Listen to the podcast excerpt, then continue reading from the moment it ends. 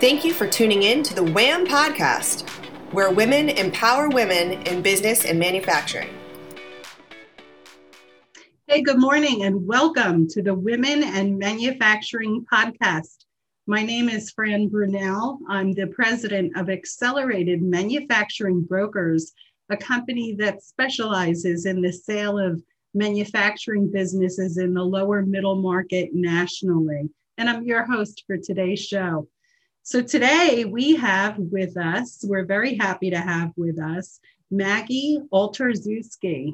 Maggie is a sales and marketing engineer with Balyo, which is a robotics company with offices on three continents.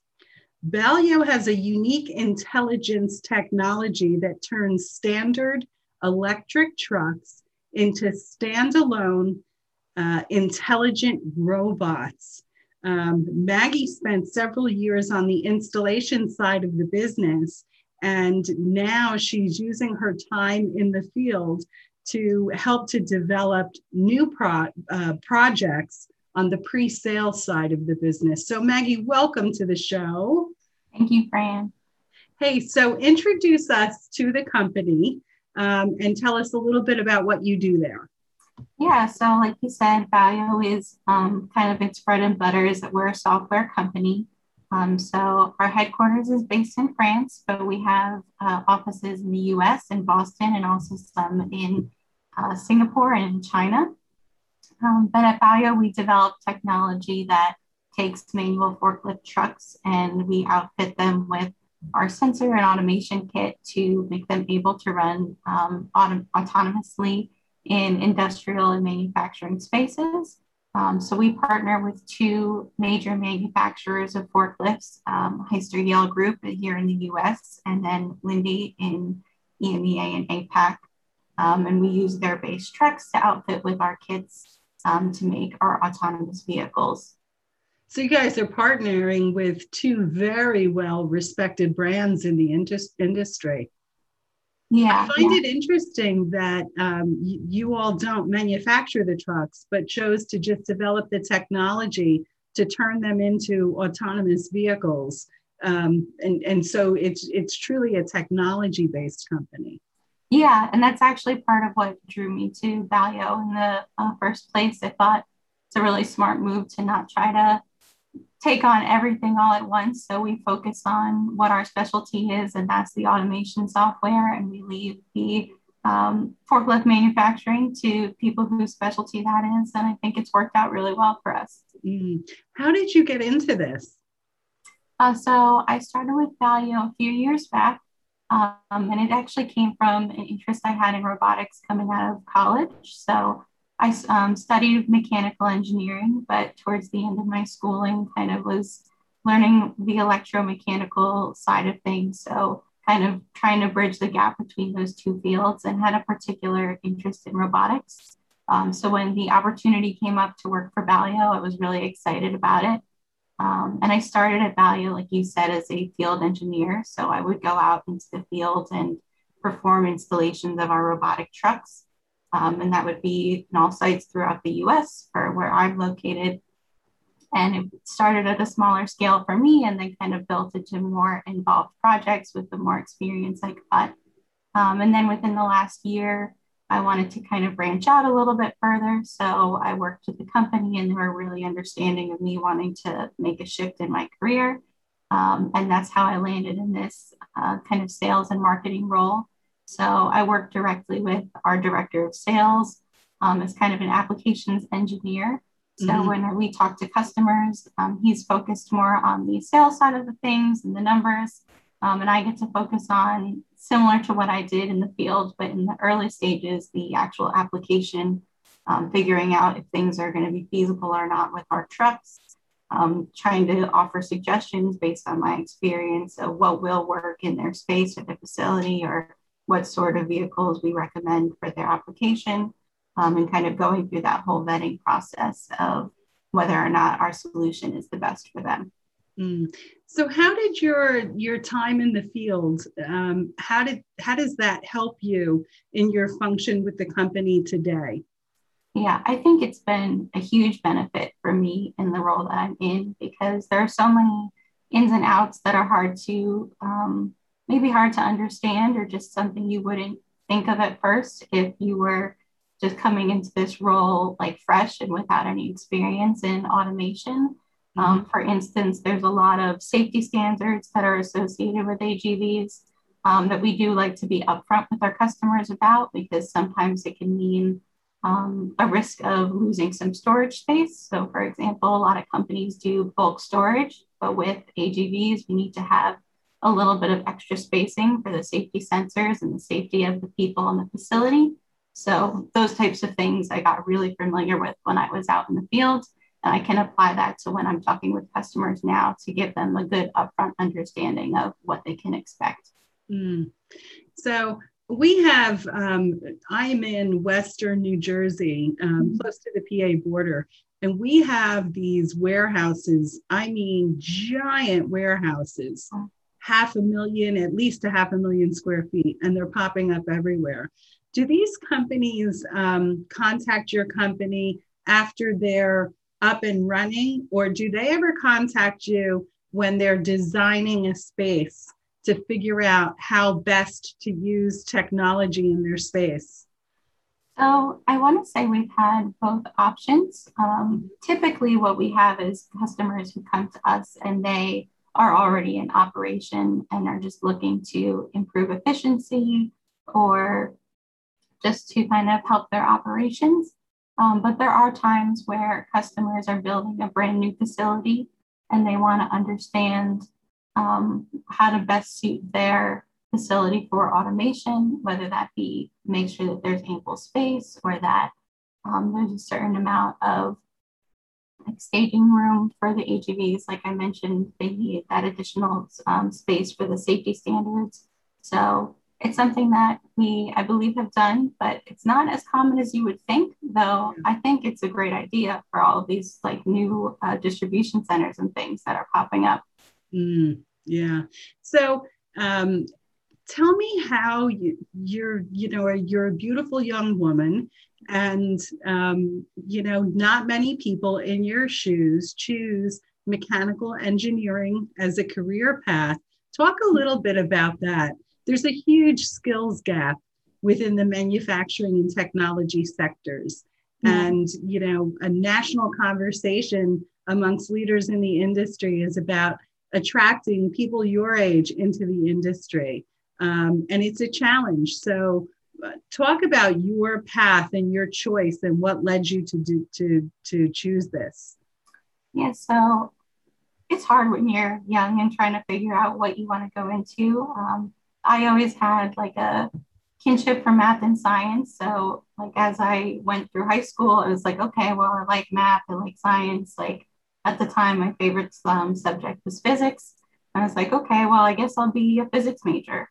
And I applied to college and I got in as a physics major. And then the summer before I started school, I met a woman who was a mechanical engineer and she told me about her job and what she did every day. And I was like, oh, that sounds like what I want to do. Like, that sounds really interesting and hands on and everything I had been hearing about physics was very like research oriented and theoretical instead of really hands-on and application based. So I really felt that speaking with a woman who was a mechanical engineer gave me that like background to see like, oh, this is what engineering really is, and this is something I actually want to do.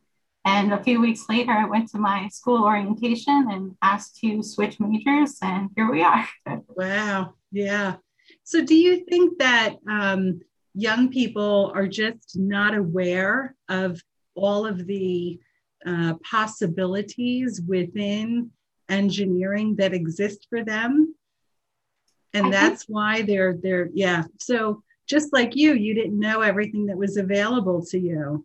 Yeah i think that's very possible. I think it's getting better but at the time when i was in high school i had no idea what engineering was. I didn't know what you would do as an engineer. I had never met anyone that was a mechanical engineer that I had known of that talked to me about their job that made it seem appealing.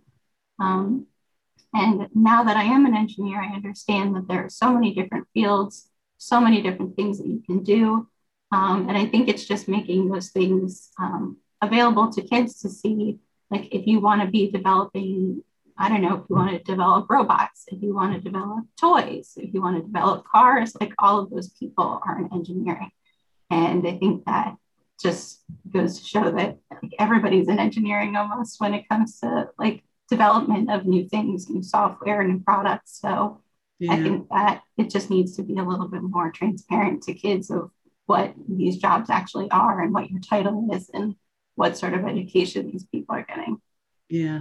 Talk a little bit about, um, you've mentioned to me that uh, mentors have been incredibly um, important and influential in your career path. Tell our audience about that a little bit. Yeah, so I did mention I had the luck of a woman who was a mechanical engineer kind of guided me to my uh, my choice of major. But after I graduated from college, I did have the benefit of working under um, a, a, female manager at my first job. Um, and she was really just like smart, top of her field, like well respected, um, kept herself very well educated in her field as well.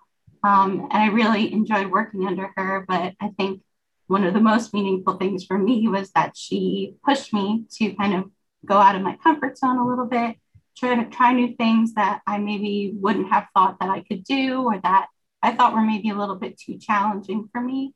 Um, and she could kind of see my skill set and see that I was able to accomplish those things. So I really appreciate her kind of taking a chance, but kind of not really taking a chance, but giving me that extra boost to say, like, no, like, I know that you can do this and you need to believe that you can do this. So I'm going to give you this challenge. And if anything like is hard, then come to me and we'll work it out. But you can take this on and you have the abilities to do that. That's great. That phenomenal. We yeah. all need that, right? Yeah, really. I wish all managers were like her. yeah, yeah. Well, you'll become one like her and hopefully mentor other um, young women to come up through the path. So you're actually uh, in a master's of engineering program. Yeah, that's what, um, what led to that? What made you decide to take that leap after you're already working in the industry? And talk a little bit about the challenge of that. Yeah, so I start my program this fall, um, and I actually got interested because of a different female mentor of mine who um, she had kind of hit some similar um, milestones in her career. And I was talking to her about just wanting to maybe take the next step and work in management um, and what she did to get to that point in her career. And she said that when she was feeling similar to me, that maybe things were a little bit stagnant or that they didn't quite have the experience that you need to make that next step, that that's when she felt like it was the right time to go back to school. So I talked to her a little bit more about um, her experience and why she chose to go where she did and what sort of questions she was asking herself in the process of making that decision. Um, it was really helpful for me. And I actually ended up um, going to apply for the same program that she went through. Um, so I'm going to be starting an engineering management program at uh, Tufts here in Massachusetts in the fall. That's fabulous. Do you think um, uh, being a woman in an engineering field is is a woman's perspective different, and um, do you think that it helps you in your career? I think it can. I definitely have seen it help me in my role, especially kind of um, working with my my boss, who's our director of sales, who kind of thought that us kind of partnering together has had the benefit of me coming from the technical side, but not having necessarily like the intimidation factor that a man might have. Um, just kind of brings this sense of trust that people feel comforted when they talk to me. They can trust me because I've had the experience and I've been in the field. So I know what I'm talking about and I know what I'm looking at and I know how our um, solutions work in these spaces. So I can make the recommendations or on the occasion tell them when I think it's not going to work as well. So I think that sometimes it just brings like a sense of ease and maybe reduces some competitiveness when there's a woman in the room. And I think that that can be really valuable.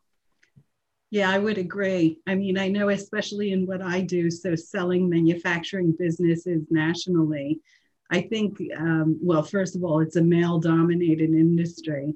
And I yeah. think, you know, my team is mostly women and we, we bring a different perspective um, to, to the M&A process. So good for you. What's, um, tell me what's next for your industry? Where's it going? So I think um, obviously with COVID, like you said, there's been so much pop up of these new distribution centers and 3PLs.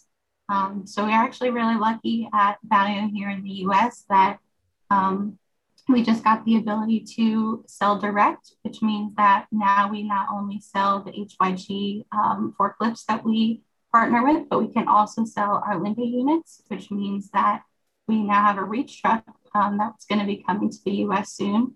So we have a few projects that um, are kind of on the horizon to start with us, and we have a demo vehicle coming as well for us to all get familiar with over here. Um, but we're really excited about the Reach Truck. It's such a powerful piece of like technology when it comes to AGVs. Um, and it's just going to make a huge difference, I think, for a lot of like 3PLs and warehouses, distribution centers in the US because it just has this like a higher capacity, can reach those high levels and work in this really dense racking that they all need. So for, for people that aren't that familiar with, with your industry, talk mm-hmm. about new product and what are the differences are between like a normal um, uh, fork truck that's, that has your technology attached to it. Yeah, so up until very recently, um, we've been selling what we refer to as counterbalance trucks. So that's like a fork truck you might expect where the forks can lift up to maybe about 11 or 12 feet high. Um, we also have what's like a pallet jack truck. Um, this one someone typically rides on, and the forks only lift up like just enough to pick a pallet off the ground, maybe like eight or 10 inches. Mm-hmm. Um, and we've also had tuggers, which like tow trailers behind them. Um, so the reach truck is now going to be it's a much smaller footprint of a vehicle. So where some of our vehicles are maybe, um, I guess I know it in meters, but some of them are a little bit longer, like the counterbalance truck, because it needs to have that counterbalance weight. The reach truck has a smaller footprint, so it makes it really easy for turning in aisles. Um, so we can kind of reduce the amount of space that we need, which is great for people who are trying to optimize storage. Um, the reach truck can also reach, like its name implies, a lot higher than the trucks that we've had previously.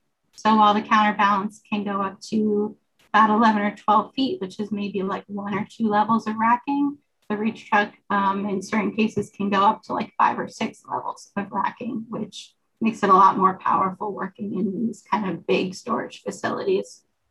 Mm, fabulous.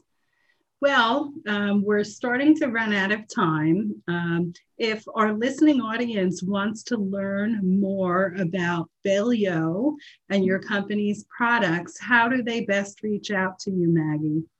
Yeah, so they can find us here in the US at balyo.com.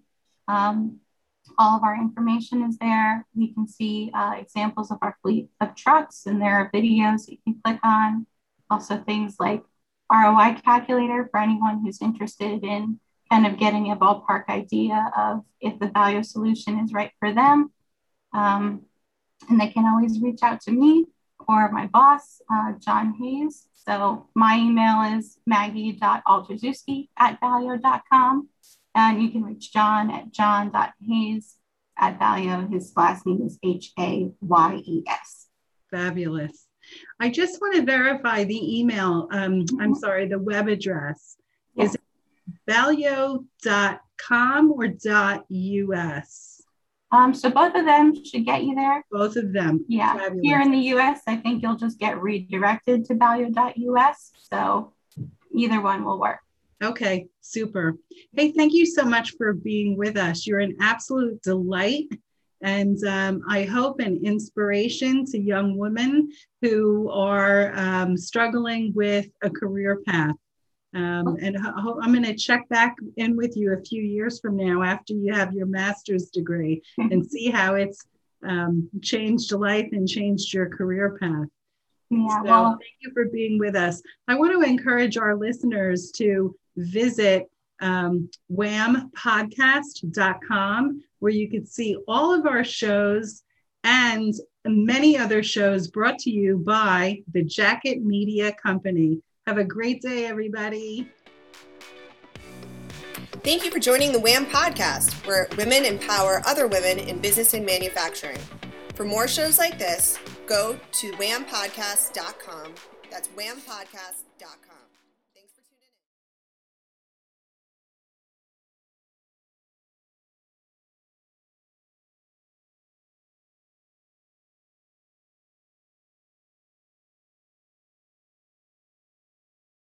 This podcast is a part of the C Suite Radio Network.